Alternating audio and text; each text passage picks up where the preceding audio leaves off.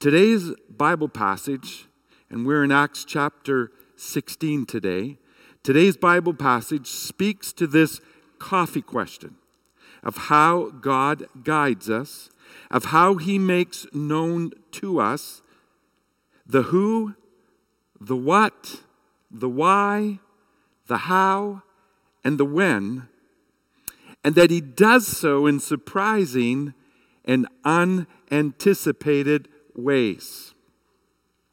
There's a map that's coming up on the screen, and it's a map of Paul's second missionary journey. And what's significant is you're going to see that, unlike last time, where they went down to the island of Cyprus, leaving Antioch to Cyprus, this time they're going to go north. But let's read from Acts chapter 16. I'm actually going to back up into verse 40 of chapter 15 and then read to verse 2 of chapter 16. But Paul chose Silas and left, commended by the believers to the grace of the Lord. He went through Syria and Cilicia, strengthening the churches. Paul came to Derbe and then to Lystra, where a disciple named Timothy lived, whose mother was Jewish and a believer, but whose father was a Greek. The believers at Lystra and Iconium spoke well of him. So I want to show you that on the map here, there's Antioch, and as Paul and Silas, they headed north. This is Syria, then crossed into Cilicia. Tarsus is Paul's hometown. And from there, they went through a mountain pass, arriving in Derbe, and then ultimately up to Lystra, where we have just read from. There are four points that I want to make regarding guidance that come out of this passage. And the first is this for his glory, God guides our lives to intersect with other believers with whom he would have us serve in taking the gospel into the world. Now, I want to remind you that Derbe and Lystra were towns which Paul and Barnabas had visited on their first trip. And as Paul and Silas arrive in Lystra, the scripture says they met Timothy. And I want to say this to you this was a God ordained encounter. God is so amazing. He intersects the lives of his followers with other believers who have been given life skills, experiences, spiritual gifting, in order that together they might have all that they need in order to do what God is asking them to do. And I have to say to you, this has been our experience here at Sooke Baptist Church. And this was the experience of Paul and Silas as they met Timothy. Now look at verse 3. It says, Paul wanted to take him along on the journey. The him is referring to Timothy. Now, how did Paul determine that he should do this, especially? in light of what just recently had happened between him and Barnabas regarding John Mark. Beyond simply meeting Timothy, how did God guide Paul to know that adding Timothy to the team was the right thing to do? And so look again at this passage. We need to see, because there are clues here that tell us. It says in verse 1 Paul came to Derbe and then to Lystra where a disciple named Timothy lived. The place where Timothy lived was significant. Lystra was where the townspeople had stoned Paul, dragged him out of town, and then left him for dead. Do you know what that tells us? Lystra was not an easy place to be a follower of Jesus.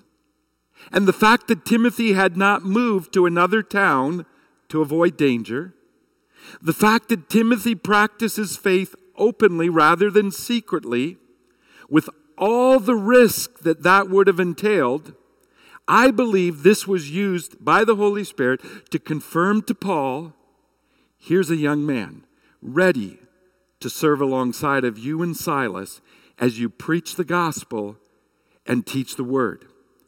The other clue that tells us how God worked in this situation is found in verse 2, where it says, The believers at Lystra and Iconium spoke well of him.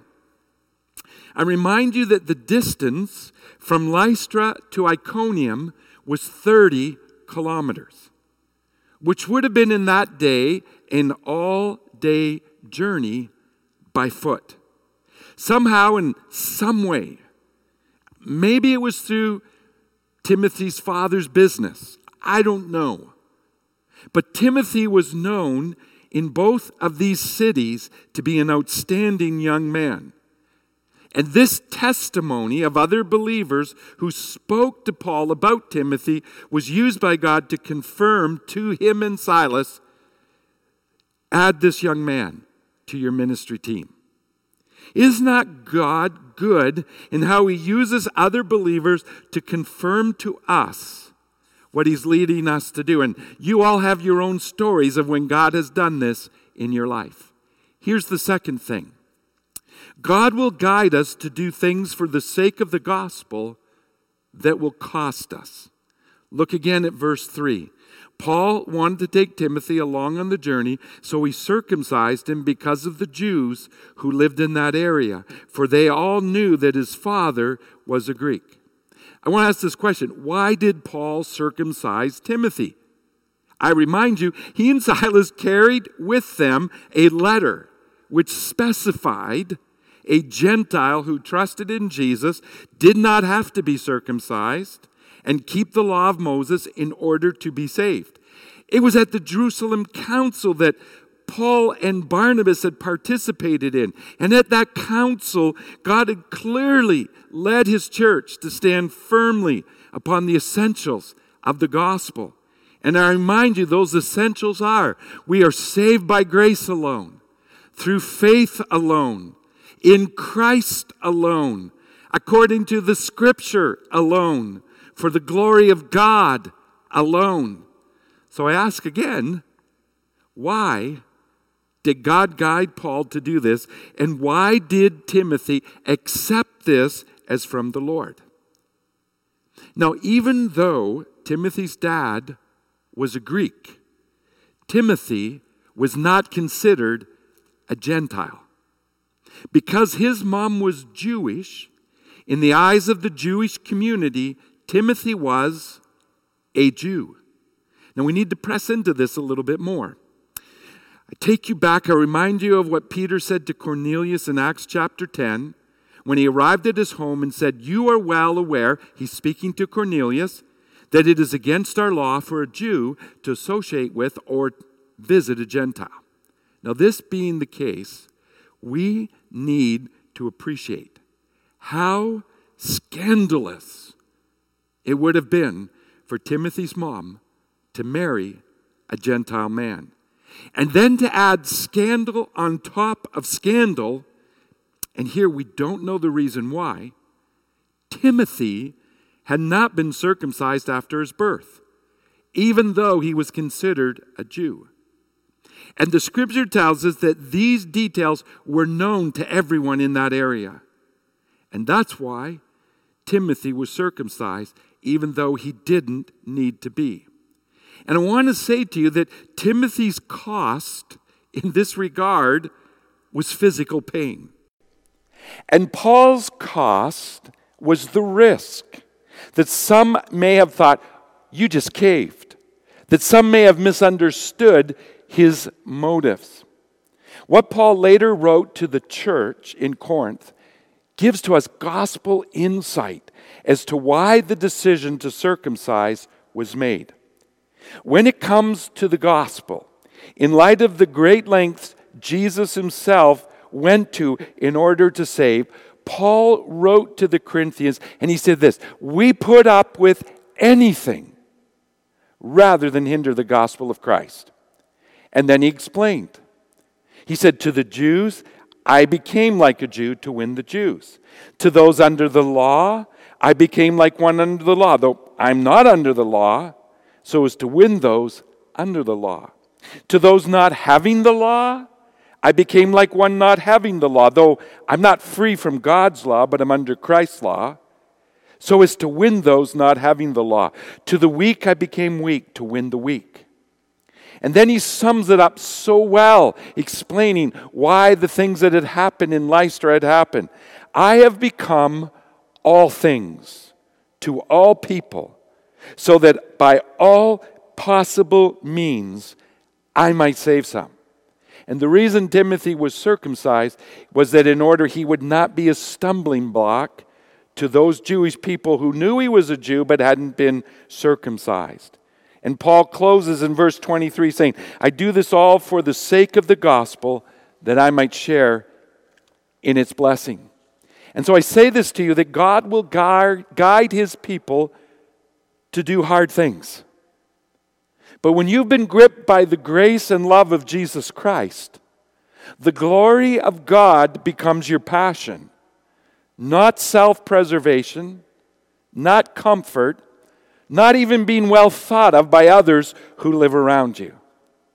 The third thing that comes out of this passage is this guidance and obedience are inseparable. Look at verse 4 and 5. As they traveled from town to town, they delivered the decisions reached by the apostles and elders in Jerusalem for the people to obey. So the churches were strengthened in the faith and grew daily in numbers. Now, the decisions which Paul and Silas delivered to the churches were not themselves scriptural commands. The letter from the council in Jerusalem is not in the Bible, other than it's recorded as a letter that was written. But there's not a book in the Bible called the letter from the council of Jerusalem. But the decisions that were in this letter were rooted in Scripture. And that's why the expectation of Paul and his team was that the decisions were not optional if you wanted to, but were to be obeyed. Now, it's subtle in how it was expressed, but there is no mistaking it here. Guidance and obedience are inseparable. God will always guide you to obey Him. If something takes you from God, that something is not of God. If an option before you will diminish the priority of God in your life, then that option is to be rejected. It is not from God. When the churches that they visited embraced the truth of God and lived by it, we read so clearly they grew in their relationship with God, which means they grew in their capacity to discern God's voice and to define and to find delight in following him wholeheartedly. Now the other result is likewise incredible. It says here, verse 5, the churches grew daily in numbers. Jesus said when he lived on the earth that in contrast to the thief who steals, kills, and destroys, he had come into the world to give life to the full. There was a statement I read by John Piper this week that really gripped my attention. It contrasts the startling difference between the beauty and majesty of God and the counterfeits that have captured the attention of so many in our world. And I read If you cannot see the sun, you will be impressed with a streetlight. If you've never felt thunder and lightning, you'll be impressed with fireworks. And if you have never perceived the greatness and majesty of God, you'll fall in love with a world of shadows and short lived pleasures. It is God who draws himself. It's God who draws a person to himself through the word he has spoken. But God also uses the testimony of his followers. He uses the life of Jesus manifested in them and among them as they lovingly, willingly, and joyfully obey him. And in this way, the followers of Jesus show the people of the world. In the words of the parable, Jesus taught that he's the pearl of great price, that he's the hidden treasure for whom we've given up everything in order to gain him. As followers of Jesus, we can talk among ourselves about a strategy to share the gospel to the world, but this passage reminds us of a foundational reality. One of the most powerful gospel tools we have is our obedience to God.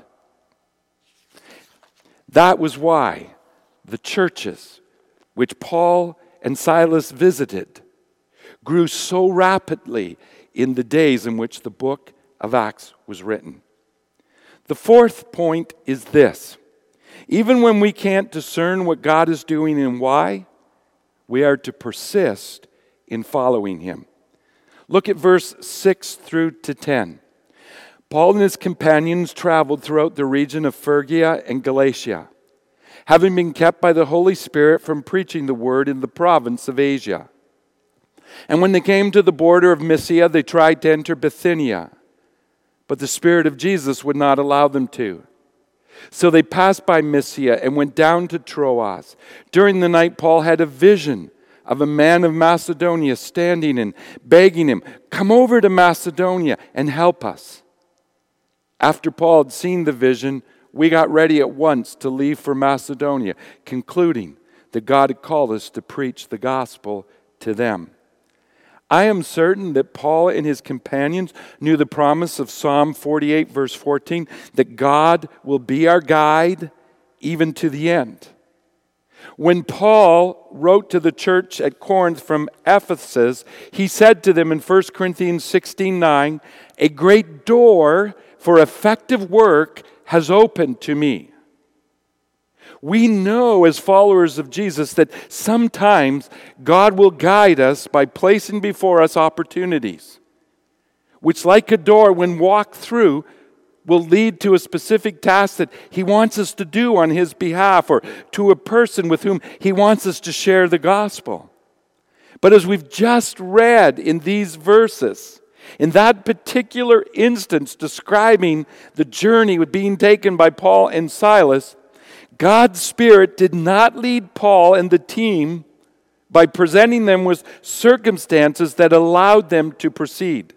Instead of an open door, they encountered a series of doors which were not just closed, but which the Holy Spirit had closed. And they first of all tried to go down as, into Asia, and they were hindered. And then they went up towards Mysia to cross the border into Bithynia. And again, the answer in both situations was no. And I asked myself this question as I ask it of you why did God the Spirit do this? Why didn't He just tell them right from the start, go to Troas? Wouldn't that have been much simpler, easier, more efficient? And from my perspective, I'm sure from the perspective of many of you, absolutely yes. But I want to tell you something that for God, our fellowship with Him is more important. Which is why sometimes, in order to deepen our relationship with Him, God will do with us as He did with Paul and his team. Sometimes the Lord will delay. Sometimes He will seem to guide us ever so slow, one baby step at a time. Sometimes He'll take us not on the most direct route, but by all kinds of back roads. And like the map that you can see on the screen, sometimes we feel like, God, we could have got here so much faster. Why did we go this roundabout way to get where we're now at? What are we to do when God leads us like this? When He closes a door and another one and another one? The passage teaches us the example that is so clear before us is that we're to persist in following God because we trust Him. I assure you, God will give direction. And His direction, when it comes, will never be too late. But as they journeyed, as they went from one closed door to another, I believe what was at work in them was the promise that God had spoken through the sons of Korah, which for them would have been a thousand years earlier, for us, 3,000 years ago. God says, Be still and know that I am God. See, we want God to give us the direction, the address of our next destination. And He goes, Your fellowship with me is far more important.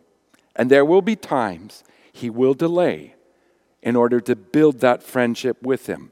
That's why sometimes, in order to give us time, He will take us the long way. That we might have time to slow down, time to read and meditate upon His Word, time to listen to His voice, time to speak with Him, so that we might know, truly know, in the core of our being, that He is God. And I believe this is one of the things God is purposing to do in the lives of His followers in these days. He is slowing us down. He's taking us on a route we don't know will take how long it will take to get there. Let me summarize for you. For his glory, God guides our lives to intersect with other believers with whom He would have us serve in taking the gospel into the world. And I've said this many times, church, but I believe God has brought those of us who are here at Sooke Baptist Church for such a time as this. You have been brought here. And God is combining our gifts together that we might have everything we need to do what He's calling us to do here in Sooke. God will guide us to do things for the sake of the gospel that will cost us. Jesus was clear right up front with those who came to him. You need to take up your cross and follow me. There will be a cost. But like Jim Elliot said, he is no fool who gives up what he cannot keep to gain what he cannot lose. And any cost we pay is minuscule and to the glory that is given to us through faith in Jesus Christ. Guidance and obedience are inseparable. And, dear church, as we look to God to lead us in these days, one of the most important things is that we be a people who obey God from the heart in all matters. Not ever going, how far can we get away with doing something, but always, how close can I be to God? How fully can I obey Him? And to those who love God and follow Him and obey Him, He will lead. Fourth thing is this that even when we can't discern what God is doing and why, we are to persist in following. We don't know where these days will take us, but King Jesus, who reigns from heaven over the earth, He does. And we trust Him that His heart is good and His timing is impeccable. He knows what He's doing, so we can journey with Him.